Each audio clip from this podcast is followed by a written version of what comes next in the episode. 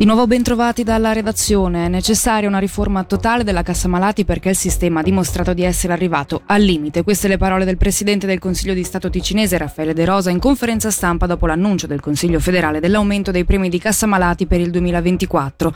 Premi che vedranno il Ticino pagare il prezzo più alto con un aumento medio del 10,5% rispetto all'aumento, all'aumento medio nazionale dell'8,7% e che segnano l'urgente necessità, sempre per Raffaele De Rosa, di una riforma totale.